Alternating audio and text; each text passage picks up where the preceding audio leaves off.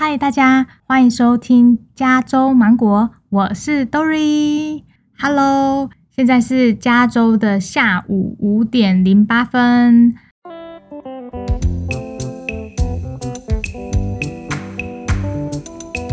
你们最近过得如何呢？我知道中秋节到了，大家在放年假，对不对？要给我听哦，要给我听我的频道哦。今天是我们的中秋节，我知道你们昨天已经过完了，可是我要告诉你，中秋节要干嘛呢？是不是就是要烤肉啊、吃月饼啊，做一些中秋节大家要团圆都要做的事情啊？我跟你说，今年的疫情让我什么都没有。没有月饼可以吃，也没有烤肉，什么都没有，那我就只好来录音给你们听。刚刚呢，我到外面去，我看到了月亮好圆哦，我就想起了一句话，叫做“外国的月亮比较圆”。嗯嗯，错误想法。我跟你说，月亮就这一颗，不管在世界哪一个角落看，它都是长得一样圆的。OK，我今天就要分享。外国的月亮没有比较圆之外国打工的辛酸史，你们想听吗？哦，我跟你讲，我曾经在美国打过两份工作，两份工作真的会让我焗焗，真的。我之前有在台湾也有很多打工的经验啦，可能那时候比较年轻，所以感觉没有那么的心酸酸。就是你知道，年纪稍微长一点点的时候，你打工会觉得啊，还要打这个工哦，啊，好啦。那我就跟你们分享我第一份在美国打工的工作，叫做哦，我在室内家具布置公司工作。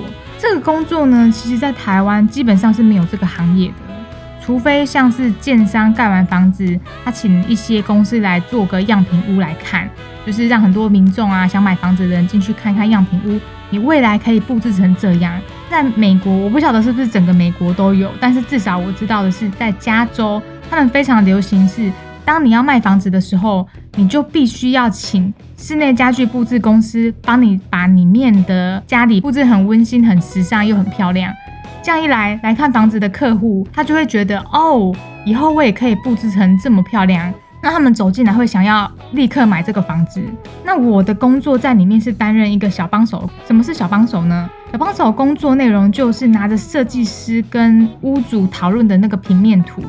在某一天去仓库点完所有的家具，大概点完家具需要花到一个半小时左右，然后把全部的家具上到搬家公司的巨大卡车里面，一路开到客户家。哦，我先说哦，我们搬家公司的那个卡车呢，不是一般的那种货车而已哦。我们搬家公司的货车呢，不是你在台湾看的那种小型的货车，不是哦，是那种巨大型的，是里面感觉可以放。一台或一点五台的那种四门家用小客车，这样子你就可以想象这台巨大的货车是长什么样子吧。通常我就会坐到搬家公司的车上，然后一路就开到客户家之后呢，我们接着就要开始卸我们的家具，把全部的家具都卸下来。那我的工作也就是要跟搬家公司的大哥们说，哦，呃，这个家具呢要放在哪一个位置，最好是一次可以定位，不然的话，我跟你说，之后我们就很辛苦，要移这个家具的位置，非常麻烦。而且你卸家具的时候，你还要看有一点哦，你要看老板有没有来。大案子的话呢，其实小帮手不会一个，可能就很多个。但如果老板来的话呢，全部的帮手呢就要去一起搬家具。那当然，我们这种女生不可能会搬那种沙发啊或者是那种呃弹簧床，那太重了。但是我们都会搬那种小型的台灯啊，或者是小型的那种咖啡桌。一场下来真的会累歪歪。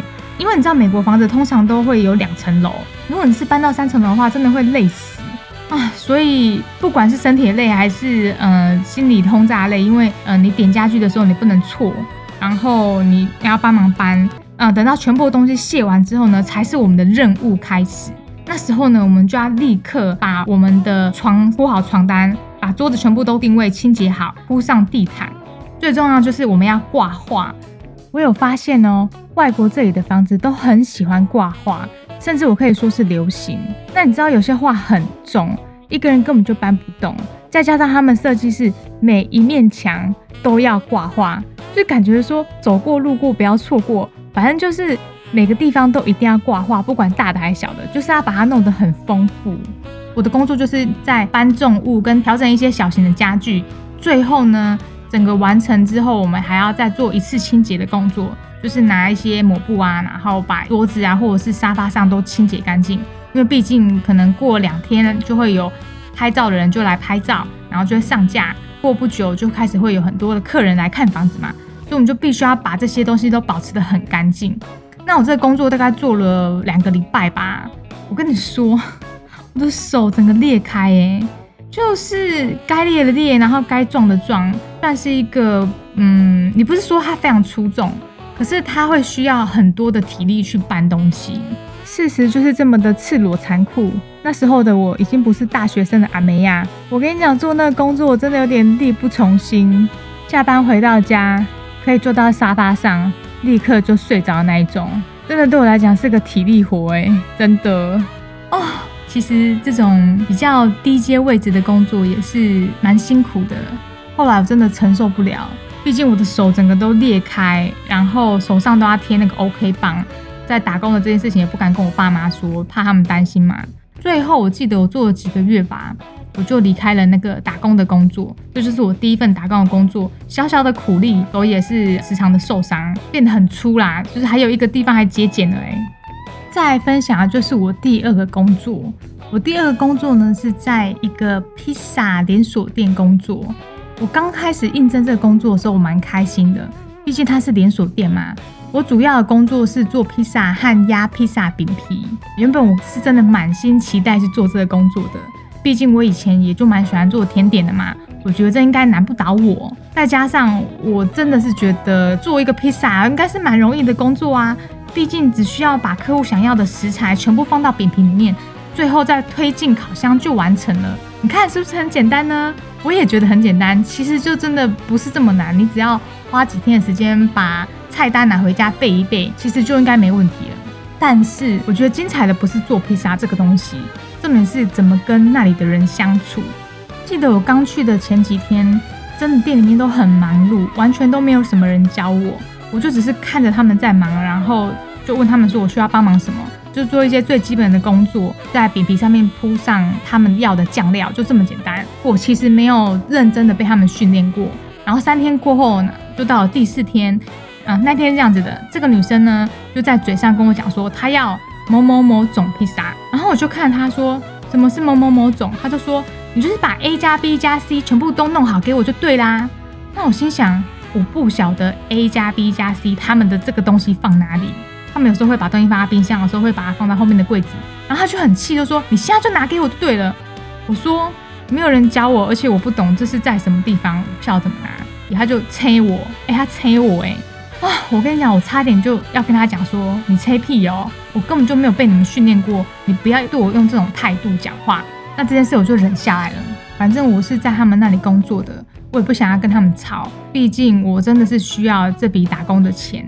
那我就忍气吞声。那天晚上呢，老板就跟我讲，哦，你要去后面开始做打扫工作了，就开始做打扫工作啊，就是拖地呀，然后扫地呀，洗碗啊。哦，我先跟你讲拖地。我跟你讲，那个 披萨店，你知道那个拖把有多重吗？是实木的那种拖把，哎，又超级无敌长的，感觉是给那种两百公分的人用。我不晓得他们为什么那个柄要这么长，为什么不能用好神拖呢？我们家以前那种好神拖，很轻又很方便又很好拖。哦，他那个拖把重的要命，我就觉得好几公斤，你知道吗？至少三五公斤，这太重了。好，这个是题外话。我刚刚不是说我要洗碗吗？第四天的那一天被凶的那一天晚上呢，我就后面洗了碗。在我做披萨店之前，我没有做过任何餐厅的工作。如果有做过餐厅的人，可能会知道，其实，在厨房后面呢，你要洗碗的时候，它有一个就是很强的喷水水柱，它是可以让你把大型的食材先喷掉，之后比较好洗。那你知道那个水柱很强。那时候我就把我自己的衣服都弄脏了，因为我在喷那个盘子的时候呢，它的水会反弹喷到我的衣服，所以我的衣服都是湿湿的。那天我回家之后，我就想了一想，然后我就想不对哎，如果我每天都要洗碗，我不想把衣服弄湿，我一定就要找一条围巾穿上，对不对？我就想起了哦，靠嘞！我讲到这个就想哭，我就想起我妹送我的一条围裙。认识我的人都知道，我很喜欢画油画。我不是说画的很好，但我画了很多年。我要来美国之前，我妹就送了我一条很有质感又精美的粉红色围裙，我真的超爱的。我只要画油画，我就会把它穿起来。但那一天我回家想想，觉得我还是需要把那条围裙拿去餐厅穿。所以到第五天的时候呢，我就开始穿上了我妹送我的那一条我自己觉得很珍贵的围裙。哎，你知道我第五天在洗碗的时候，我心里就觉得一阵心酸。哎，我真的有点眼眶红红的，会觉得啊，我现在穿着我妹送的围裙在餐厅后面洗碗，如果我爸妈知道了，他会作何感想？啊，人就是这样，当你需要钱的时候，你不得不为现实而低头，你就必须非得要做这工作。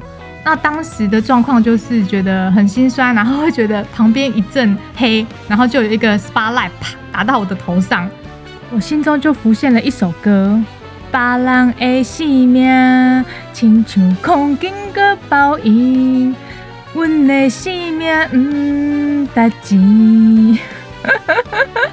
唱的是不是很烂？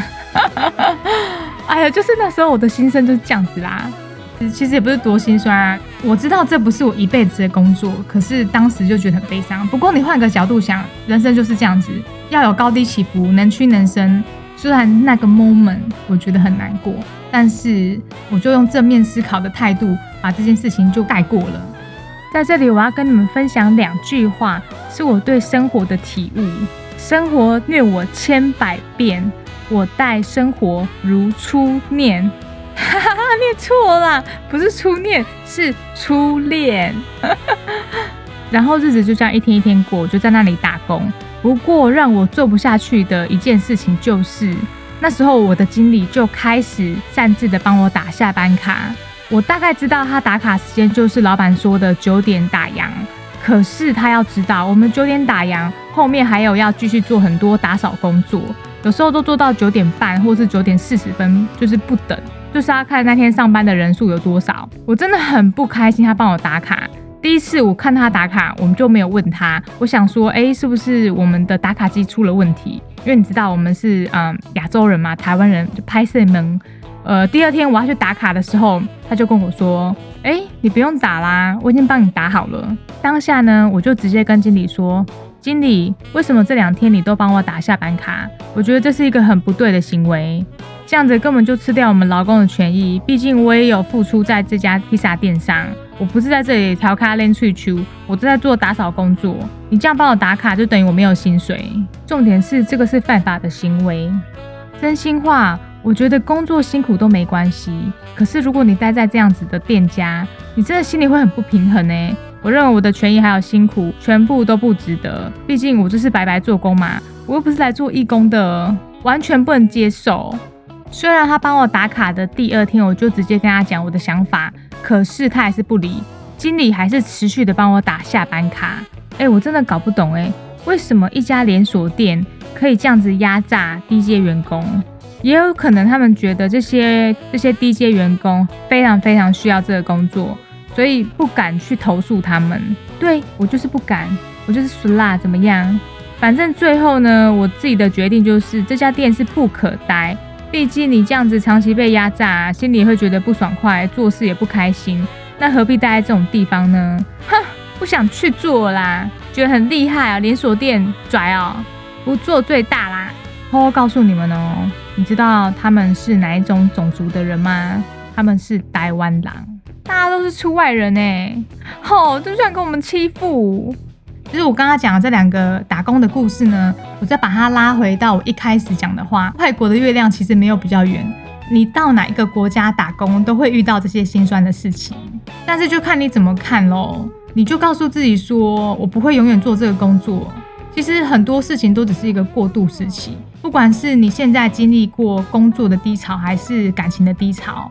我相信神都会给你一条出路，就像我一直都相信，上帝帮你关了一扇门，他一定会帮你开另外一扇门。我完全的相信，所以我觉得人呐，就是多多帮助别人，多一点的扩展自己的人脉，也要不断的充实自己啦。日行一善喽，知道吗？